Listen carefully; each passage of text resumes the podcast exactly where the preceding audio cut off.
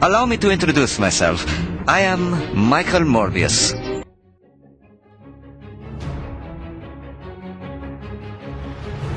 Hi, I'm Shaky, and these are my tales of times forgotten. This is Shaky Subject Matter.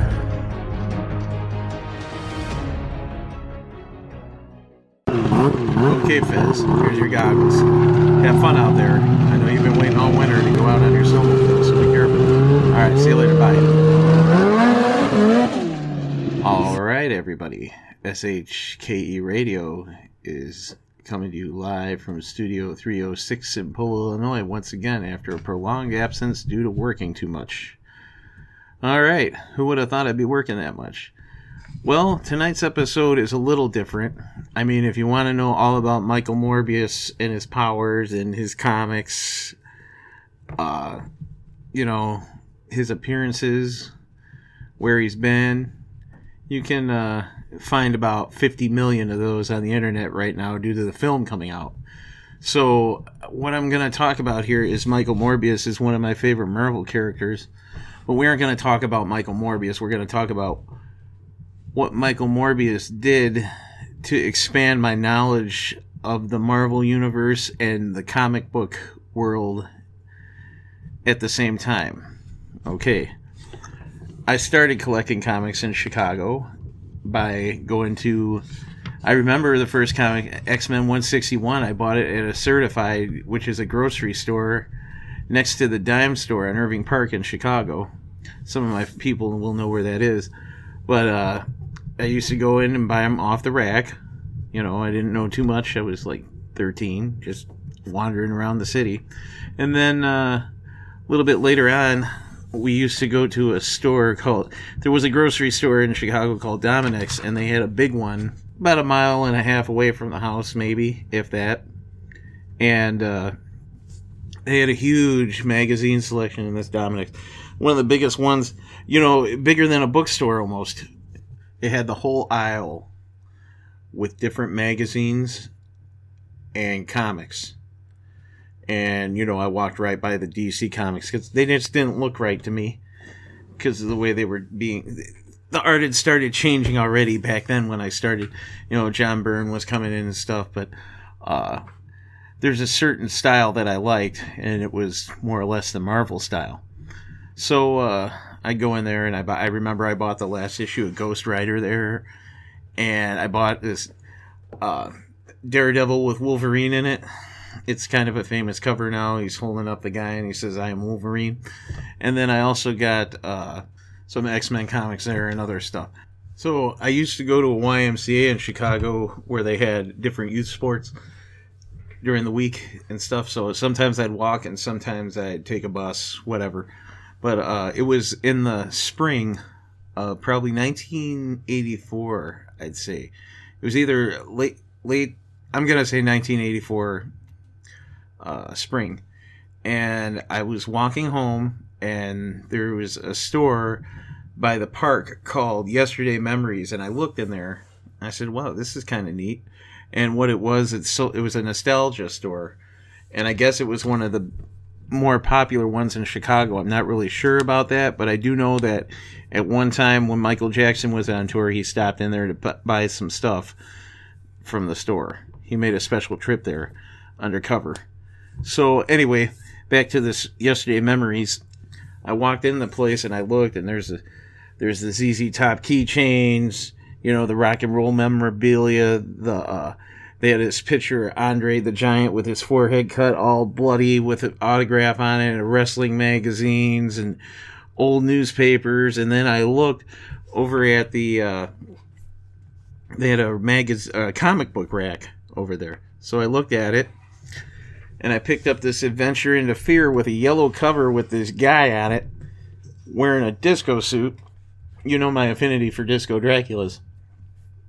I said, "This is this is pretty cool." So I started looking through it, and I think there was a beast with like a thousand eyes on it and stuff. And I looked, and there was a couple more. So I said, "Well, how much are these?" And they were a dime. So I picked them up, brought them home. I th- no, I didn't bring him home. I brought him with me uh, to the YMCA because I must have been walking there because the guy at the YMCA told me about the comic shop. And I said, Comic shop? He said, Yeah. So then, by me buying this Morbius, I learned that there was actual comic shops from this other guy. Okay? So we went to the comic shop, and it was the biggest comic shop in Chicago at the time. It was called Comic Kingdom. And the man who owned that store, his name was Joe Sarno, he started the what is now the Wizard World convention. All right? So he had this store packed with old comics, new comics, you know, the the mixed media that had started coming out, you know, with the t-shirts and the pencil holders and all that stuff. So anyway, I, I started going there to get my comics now because I knew there was a place. So to make a special trip, and this comic shop was right across the street from the Admiral Theater, which still stands to this day, which is a porn theater in Chicago, and right next to that was the L'Amour bookstore. So I'd have to, I'd take a bus and go down to Lawrence and Pulaski and go to the Comic Kingdom and buy 10 cent comics. I really like that. So then, uh, you know, we ended up moving out of Chicago and, you know, there was comic book stores in the suburbs. It was called, uh, the Book and Video Annex. And I used to go there and look at, you know, it was mostly new comics then because I really didn't understand the whole old new comics thing. But I did know that I liked the art in these old comics that I had, and it was different than the art I was starting to see. And I didn't understand what was going on with the art and the comic book industry at the time, but the big the big thing was Batman. So I started buying Batman because the Batman movie was coming out. I didn't really like it. Excuse me, I, I really didn't like it. It wasn't it wasn't gr- gravitating to me. I was more of, like I said, a Marvel fan. And I love Spider Man, but I didn't like his books. I like the X Men. I like Wolverine. They started all these crossover events like Secret Wars and Secret this and Secret that and superpowers and everything's got to have a crossover. And I started kind of waning away from it, especially uh, they had this thing happen. I moved from the suburbs to the country in the 90s or late 80s, early 90s, and I remember this thing they had. It was uh, Operation Galactic Storm from Marvel. Everybody had a crossover in that book.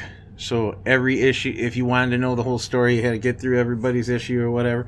And I'm like, this is this is dumb. I don't care about these Kree and Skrull or whatever. And then they had one uh, where they released bi-weekly all summer for Captain America, and it was this thing with Captain America and werewolves, and he turned into this werewolf that kind of growled, talk at people. Uh, like this is getting this is getting garbage, you know. And then uh, I heard about this guy in Mount Morris that had some comics, and I said, "Hey, you want to meet up? I want to take a look at your stuff." His name was Terry, so I started. I went over and I looked at his collection. He goes, "I go, you got anything with this Morbius guy in it?" He's like Oh yeah, I got lots of stuff with Morbius. I like lots of stuff. What are you talking about? It was then that I learned because this was before the internet, man. We didn't know. I didn't know. I just know you look at a, the uh, Overstreet price guide, and it came with this uh, card in there that you tried to fumble around and figure out the grades of comics with the White Owl card, whatever. But anyway, uh, he's like, "Yeah, here, check this out." He pulls out this Peter Parker with this cool cover with Morbius's eyes and this woman's, and I'm like what is this? He's like, oh yeah, it started in here. I'm like, what? What? Is, he's like, oh, did you ever see Man Thing? He told me about. did you ever see Man Thing? He said.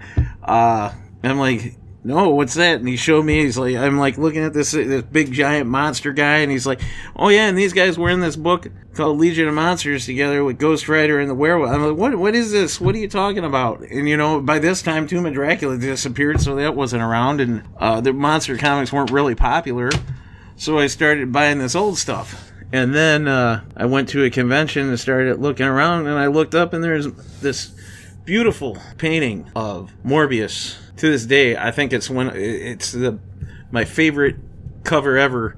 He's tied onto a altar and they're getting ready to sacrifice or stab him in the heart with a big knife and he's laying there and the, if you look on the cover just look, right on the end of it the rope is just about ready to break and it, it's so much action drawn in that picture, and you could just see him ripping it and going at it. And that's another thing about Morbius. He was more of a hero than a villain, which he started out as a villain. But I don't, I don't care about that. I, I just like the way he looked and these magazines. Okay, these magazines with these uh, painted covers on them. You open them up, they're all black and white, but the art is fabulous. I mean, it looks like regular people. You know, nowadays you pick up a comic, you open it up, and it's just like anime people or half drawn, no backgrounds, nothing. These guys, these old guys, took the background and then they drew the skeleton and the, well, they imagined the skeleton and the muscles and then the, they layered everything on it and made it look awesome. Awesome stuff. Gore, uh, nudity, all that kind of stuff in these magazines. And I'm like, what are these magazines? You know, it, you just it's it's like an onion. You start peeling back the layers on this, and then the uh, the new Morbius series has come out, and uh, I looked at it. And I bought a couple of issues. I said, "This is this is not good." So I uh, continued to start buying the old stuff. At this point, and this point is about 12 years ago, and I had a huge collection of this stuff. And I was getting ready to move, and I said, "Well, I can't really keep carrying all this stuff around with me," so I sold it all. I, re- I wish I wouldn't have done that, but I did. And uh, now I was tooling around on the internet and I just looked up Morbius, and then this big book came up. It's called the Morbius Omnibus. It has the Adventure into Fear that I bought years ago and a bunch of Morbius stories, including the magazine ones, up until uh, the newer one, I guess. And man, it is fantastic. Uh, like I said, I just this wasn't about Michael Morbius. It's about Michael Morbius, but it's not. It's just telling you how eh, Michael Morbius opened the doors to my comic collecting world before the internet, and it was just he's pretty much my favorite character, and that's just what I wanted to say about it. I said there's a lot of stuff out there besides Batman and Superman, and the old stuff needs to be looked at I mean, now he has a major motion picture coming out this summer or fall or some sometime this year. There's supposed to be the Michael Morbius movie with Jared Leto playing Michael Morbius. I I don't know how they're gonna pull it off with the costume, but hopefully it's like Blade with a little darker edge on things. Well, just oh, here comes Fez. All right, Fez, slow it down. Just remember, watch or look at some Bronze Age comics when you get a chance, and let me know. Let me know if you get a chance what you think. Fez, will you slow down with that thing? You're not supposed to be driving it in the garage anyway. You know, we got a lot of stuff to get in here. Very highly collectible Morbius statues and such. Would you slow down over there? Man, I don't know if this stimulus was such a good idea. What a good idea with all this snowmobile Fezmo. I mean, whoever heard of a Carpathian snowmobile rider before, right, guys? All right, well, I gotta go help Fez park. Will you park with Fez? That's it. Mm, stop it.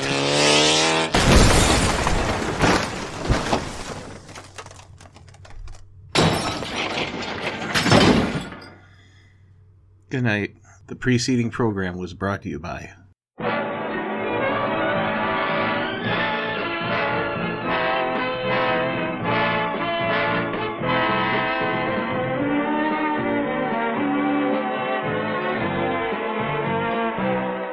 Tuesday Movie of the Week. Presenting the world premiere of an original motion picture produced especially for ABC.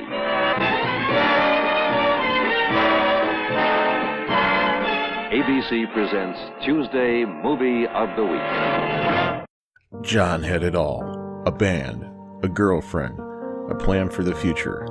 But all that changed when a surprise from last summer showed up at his doorstep. I can't take you anymore. You never understand anything. You heard me say that! I'll say it a thousand more times because it's true! Everything! The homework, the anxiety, I can't do it Adam anymore! Rich, Demi Lovato, and Billie Eilish making her film debut star in Emo Dad.